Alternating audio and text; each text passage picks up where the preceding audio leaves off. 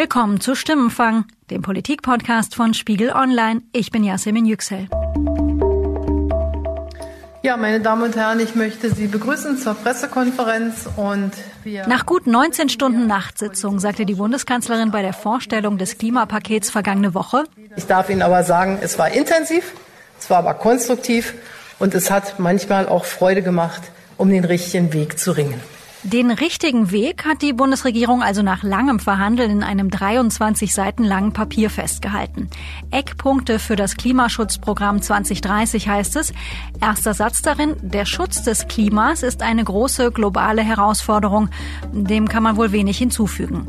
Für diese Stimmfang-Episode haben wir zunächst mal unsere Podcast-Hörerinnen und Hörer gebeten, uns ihre Meinung zu eben diesem Klimapaket als Sprachnachricht zu schicken. Man liest dieses Paket, dieses Klimapaket und denkt sich, ja, äh, wo wart ihr jetzt eigentlich die letzten Wochen oder was habt ihr eigentlich gemacht? Also nennt ihr das eure Aufgabe erfüllt? Nennt ihr das den Forderungen nachgekommen? Wenn das die Arbeitsauffassung ist, also ich hätte meinen Job bereits verloren. Ja, das Klimaschutzpaket ist wieder ein Schritt in die richtige Richtung, aber im Prinzip immer noch viel zu wenig. Also dass die Bundesregierung CO2-Zertifikate ausstellen will, statt eine CO2-Steuer einzuführen, ist natürlich ein bisschen enttäuschend. Wir gehen definitiv in die richtige Richtung, aber es reicht bei weitem noch nicht. Wir könnten so viel mehr tun. Das sind Marco, Lotta und Sebastian. Die drei hatten sich im Sommer schon mal an einer Stimmfang-Episode beteiligt. Damals wollten wir wissen, ob unsere Hörerinnen und Hörer eigentlich bereit sind, ganz persönlich in ihrem eigenen Alltag etwas gegen den Klimawandel zu tun. In der Regel ist es so, dass wir von Montag bis Freitag versuchen, auf Fleisch und ähnliches zu verzichten. Unsere Zahnbürsten sind aus Holz. Ich habe jetzt auch keine große Flugreise mehr gehabt. Ich kaufe schon generell gar kein Gemüse mehr, das irgendwie in Plastik verpackt ist, weil ich das gar nicht einsehe. Ohne Frage, die drei sind also schon ziemlich aktiv und versuchen klimaneutraler zu leben. Man kann also sagen, kein Wunder, dass solchen Leuten das Klimapaket nicht weit genug geht. Aber auch Wissenschaftler und Experten haben die Bundesregierung unmittelbar nach Erscheinen des Eckpunktepapiers scharf kritisiert. Es ist ein unkoordiniertes Durcheinander von Förderprogrammen. Bei denen unklar ist, wie viel sie tatsächlich zur Emissionsreduktion beitragen. Und wir sind ja weit davon entfernt, die Klimakrise in den Griff zu bekommen. Und weil es so viel Skepsis an diesem Klimapaket gibt, darum wollen wir heute noch mal genauer hinschauen.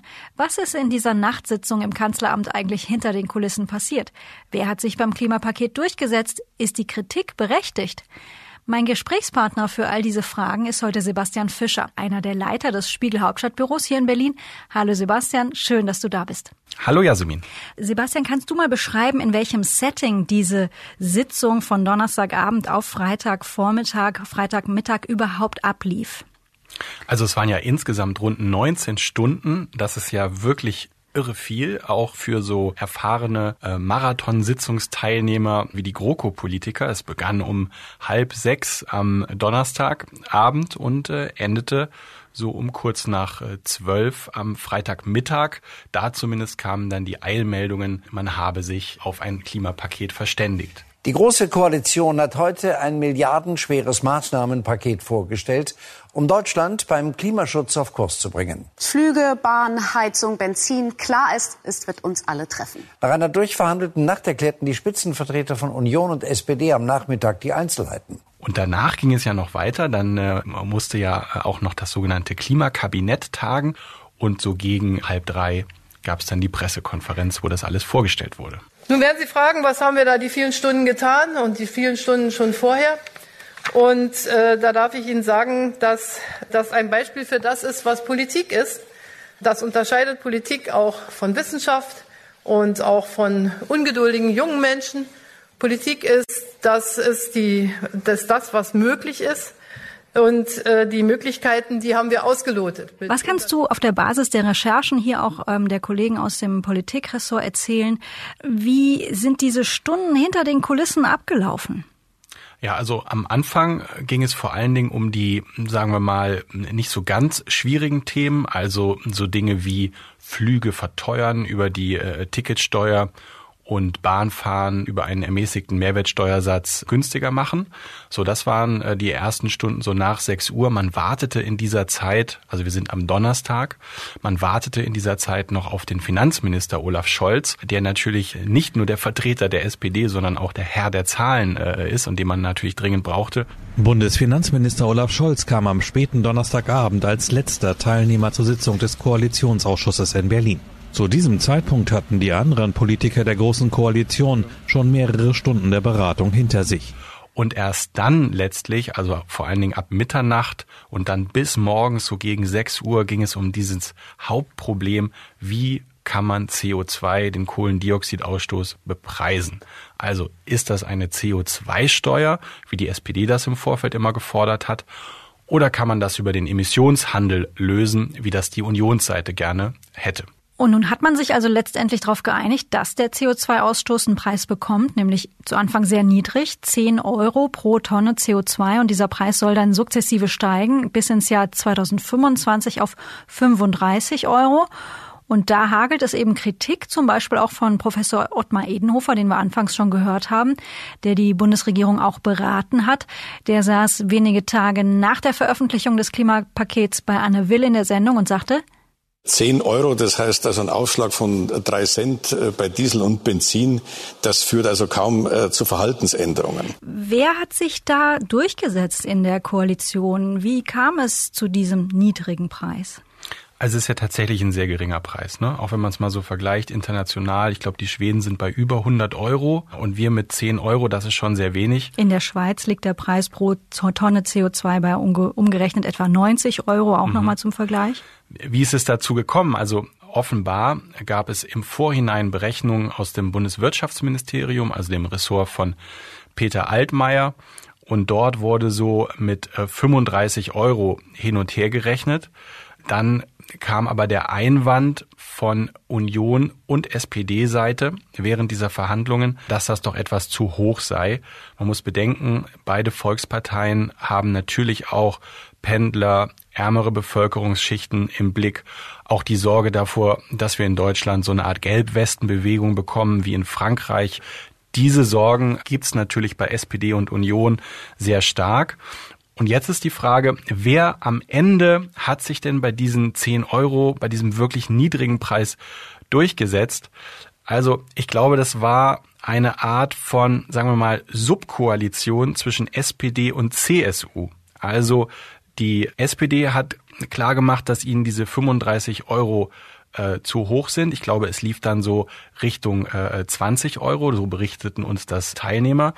Auch äh, die Kanzlerin schien einverstanden mit diesen 20 Euro und man sagte dann ab 2022, ab dem Jahr 2022.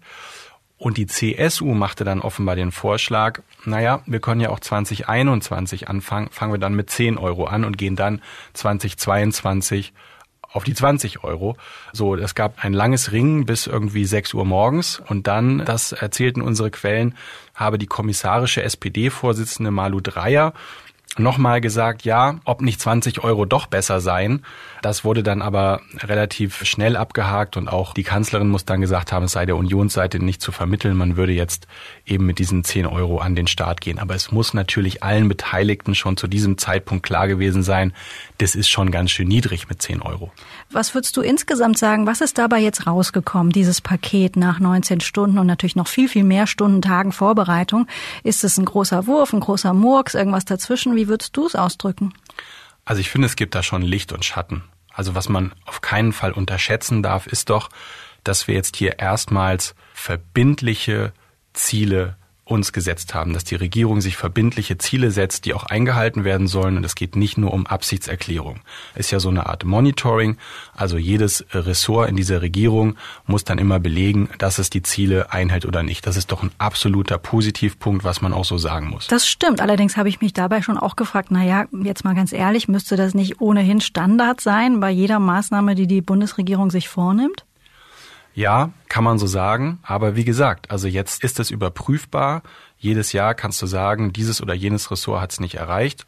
So jemand wie der Verkehrsminister Andreas Scheuer, der natürlich ein Ressort hat, wo du sehr viel CO2-Aufkommen äh, hast, der wird da schon ganz schön kämpfen müssen, um diese Ziele zu erreichen. Und wenn er das nicht erreicht, wovon manche ja ausgehen, äh, wird da nachzusteuern sein. Jetzt kannst du fragen, okay, wo sind die Sanktionen? Das haben sich, glaube ich, die Verhandler auch gefragt. Die gibt es jetzt nicht so wirklich. Also es ist ja nicht so, dass der Minister dann abgelöst wird oder so. Aber ich glaube, die Debatte im Kanzleramt war dann, dass der gesellschaftliche Druck dann so hoch sein wird, dass man da auch Konsequenzen ziehen muss, dass man dann dort auch entsprechend ähm, mehr einspart. Ich fand interessant auf dieser Pressekonferenz, die dann eben Freitagnachmittag stattfand, da sagte die Kanzlerin Folgendes. Ich verstehe auch diejenigen, die sagen, ja, wer soll euch das nun glauben, dass ihr das das nächste Mal wirklich schafft und wir glauben da nicht so richtig daran. Denn ihr habt uns das ja schon 2020 gesagt. Denn, Stichwort 2020, man muss sich ja nochmal in Erinnerung rufen, die selbsternannten Klimaschutzziele bis 2020 auf 40 Prozent der CO2-Emissionen zu verzichten, die wird die Bundesregierung verfehlen. Das wird sie nicht schaffen. Ja. Das ist auch wirklich ein, ein großes Problem, glaube ich, dass äh, die Bundesregierung oder dass Deutschland es nicht schafft, diese Ziele zu erreichen. Und es ist auch ein Glaubwürdigkeitsproblem. Und das ist auch so die Schwierigkeit dieses Klimapakets, dass natürlich in den ganz konkreten Maßnahmen, also wir haben über den CO2-Preis ja gerade schon gesprochen, bei dieser ganz konkreten Maßnahme, es ist, das sagen alle Experten, einfach zu wenig mit 10 Euro. Und das würde ich unter wirklich großem Schatten bei diesem äh, Klimapaket sehen, also dieser wirklich viel zu niedrige CO2-Preis. Da hätte einfach mehr passieren müssen. Drei Cent pro Liter beim Sprit ist jetzt nicht die Welt und einen sozialen Ausgleich hätte man sicherlich anders schaffen können. Bleiben wir mal bei diesen drei Cent pro Liter mehr fürs Benzin. Einer unserer Hörer, der übrigens auch Sebastian heißt und der uns eben auch eine Sprachnachricht geschickt hatte für diese Episode, den wird es nämlich betreffen. Der fährt jeden Tag mit dem Auto zur Arbeit, ist also Berufspendler. Und diese Mehrkosten für den Sprit, die kann er glücklicherweise sogar verschmerzen. Aber was ihn ärgert, ist das hier. Für mich bedeutet das effektiv, dass ich ab, wenn ich das richtig in Erinnerung habe, ab dem Jahr 2021 mehr Geld bezahlen muss für Benzin, wo ich mich einerseits schon mal frage, warum erst ab 2021? Das ist für mich, das erschließt sich für mich überhaupt nicht.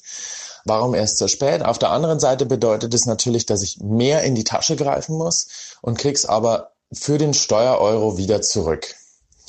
Und da stellt sich für mich ganz klar die Frage, was soll das? Was nützt das dem Klima? Hält mich das wirklich jetzt davon ab, äh, mehr mit dem Auto zu fahren? Das heißt, was er hier anspricht, ist eben eine der viel diskutierten weiteren Maßnahmen aus dem Klimapaket, nämlich dass die Pendlerpauschale ab 2021 um 5 Cent pro Kilometer erhöht wird. Und das wiederum ärgert auch einen anderen Hörer, den Marco, der auch in Bayern lebt. Eine Pendlerpauschale die sowohl für Autofahrer als auch für Bahnreisende und weiß Gott was alles gilt. Und zwar im Endeffekt im gleichen Ausmaß. Wo genau schafft die jetzt den Anreiz, dass ich als Autofahrer sage, okay, das ist für mich Grund genug, auf die Bahn umzusteigen? Spoiler, null. Sie schafft überhaupt keinen Anreiz. Es ist kein Anreiz. Eine Pendlerpauschale, ja, ist schön, dass es eine Entlastung sein soll, aber die Pendlerpauschale hilft nicht, dass man vom Auto auf die Bahn wechselt, wenn beide gleich behandelt werden oder relativ identisch behandelt werden, wenn ich dann am Jahresende meine Steuer mache.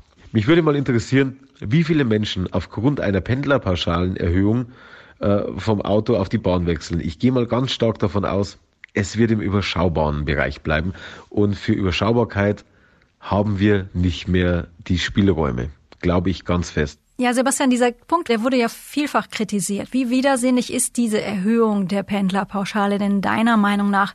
Man sagt ja zum Beispiel nicht, Pendlerpauschale fürs explizite Bahnfahren erhöht sich noch mal mehr als die fürs Autofahren. Das wird gleich behandelt.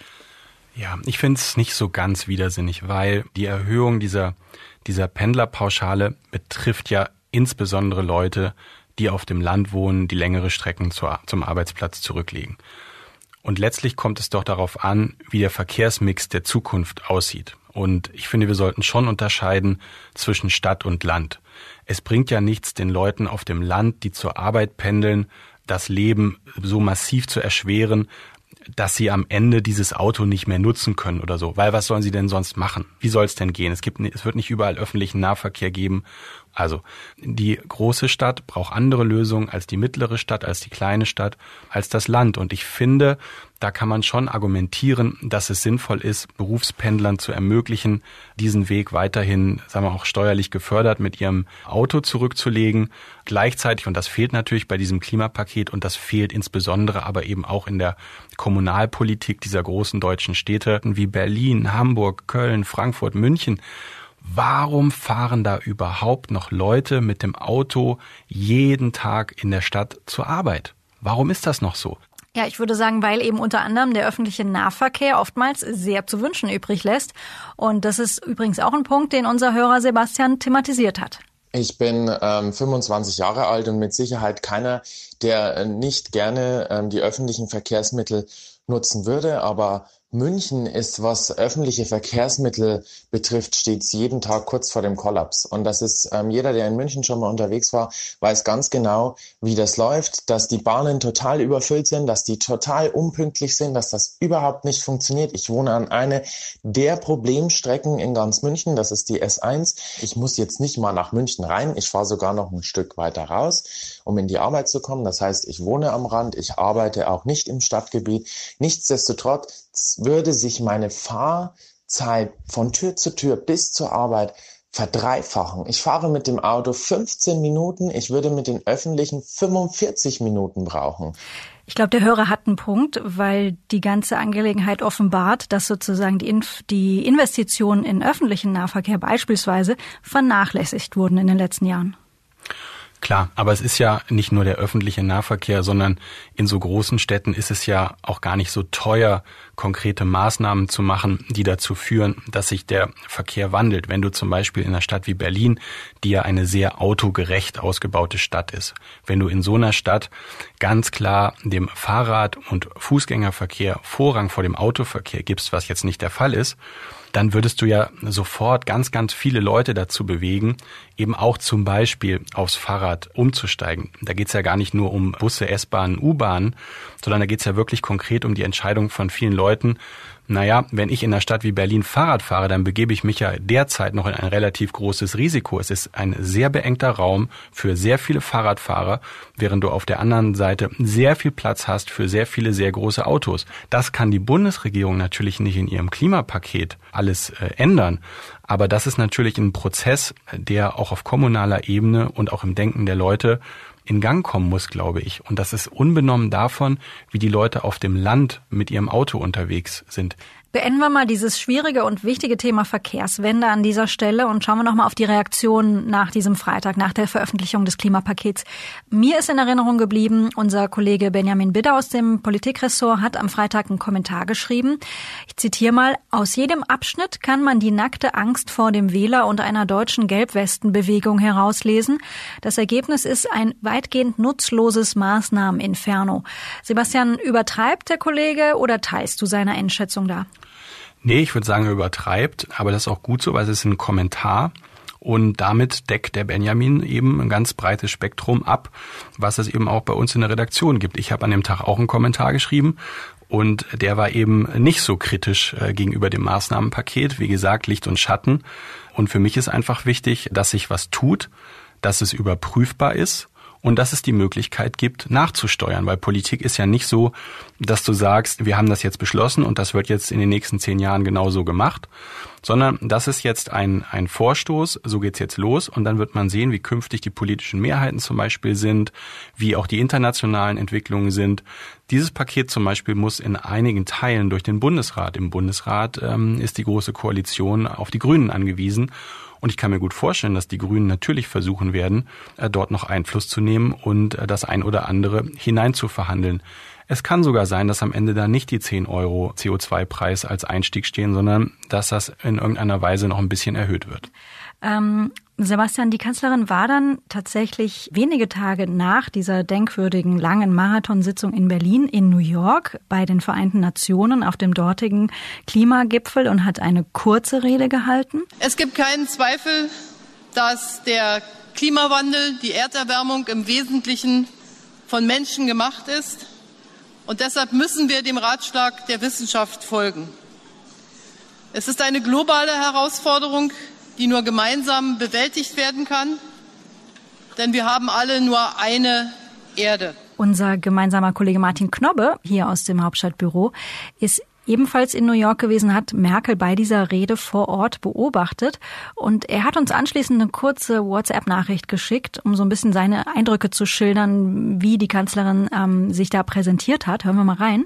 Es war eine eher sachliche Rede. Ähm, Merkel stellte also nochmal vor, was das Klimakabinett am Freitag beschlossen hatte, versprach aber immerhin äh, sozusagen vor den vor der versammelten Weltpresse und den Delegierten der Länder dass äh, Deutschland bis 2030 seinen CO2-Ausstoß um 55 Prozent reduzieren wolle.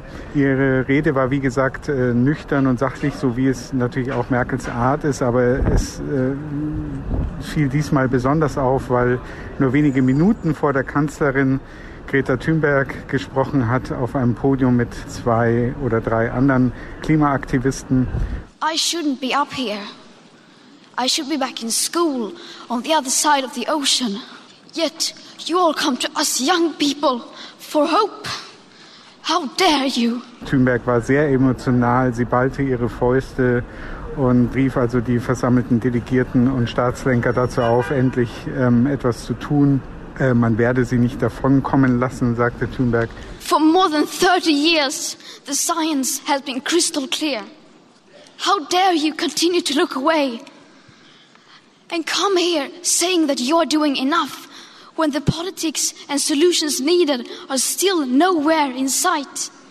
Und insofern fiel dann der Beitrag der Kanzlerin in der Emotionalität natürlich etwas ab. Sebastian, ja, so hat Martin das geschildert für uns. Ähm, wie würdest du einschätzen, wie glaubwürdig Merkel als sowas wie eine, eine Vorreiterin in Sachen Klimaschutz, eine Vertreterin eines Landes, das zumindest von sich würde ich jetzt mal sagen, gerne behauptet, es, sei Vorreiter in Sachen Klimaschutz. Wie glaubwürdig konnte sie da in New York sich präsentieren? Naja, im Moment sind wir ja nicht wirklich Vorreiter. Ne? Wir haben ja gehört, dass andere europäische Länder weiter sind mit Maßnahmen gegen den äh, menschengemachten Klimawandel als wir. Und äh, zugleich gehören wir einfach zu den äh, größten Verschmutzern. Ich glaube, die Kanzlerin hat ja auch in New York den Satz gesagt. Deutschland hat ein Prozent der Weltbevölkerung und zwei Prozent der weltweiten Emissionen. Wenn alle so handeln würden wie Deutschland, würden sich die Emissionen weltweit verdoppeln.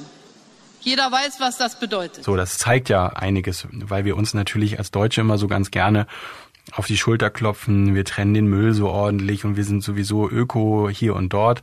Das stimmt aber leider eben nicht so und deshalb müssen wir da uns auch schon als Bürger ein bisschen selbst an die an die Nase packen und da auch mehr mittun als in der Vergangenheit.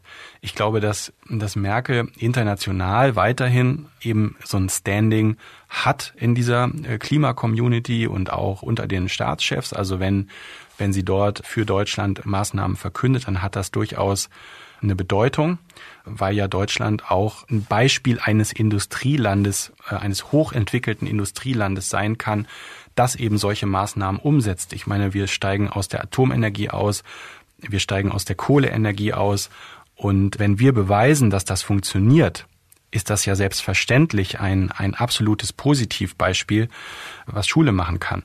Nur Dafür muss man natürlich dann auch das, was man international verkündet, so wie man sich international feiern lässt, das muss man dann natürlich auch im Inland umsetzen. Und da war einfach diese Regierung beziehungsweise die Kanzlerin mit verschiedenen Regierungen in den letzten Jahren eben nicht vorne dran.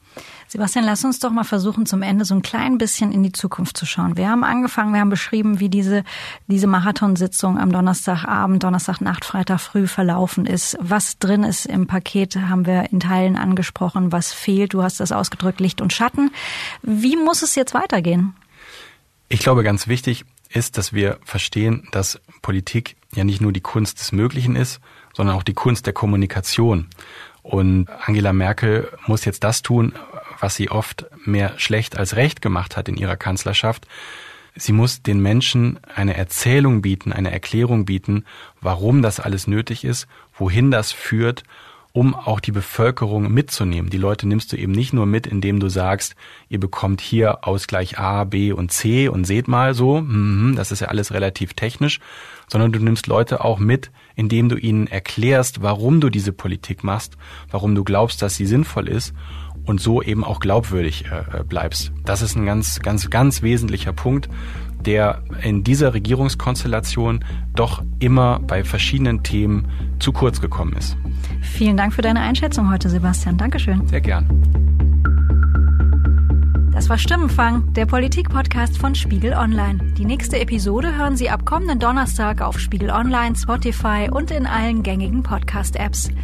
Wenn Sie Feedback zu dieser Episode haben, und wir haben heute definitiv Themen besprochen, über die man verschiedenster Meinung sein kann, von Verkehrswende bis zum Klimaschutz, dann schreiben Sie uns gern eine Mail an stimmenfang.spiegel.de oder nutzen Sie unsere Stimmfang-Mailbox unter 040 380 80400. An die gleiche Nummer können Sie uns auch gern eine WhatsApp-Nachricht schicken 040 380 80400. Diese Folge wurde produziert von Matthias Kirsch und mir, Yasemin Yüksel. Danke für die Unterstützung an Sebastian Fischer, Johannes Kückens, Wiebke Rasmussen, Charlotte Schönberger und Matthias Streitz. Die Stimmenfangmusik kommt von Davide Russo.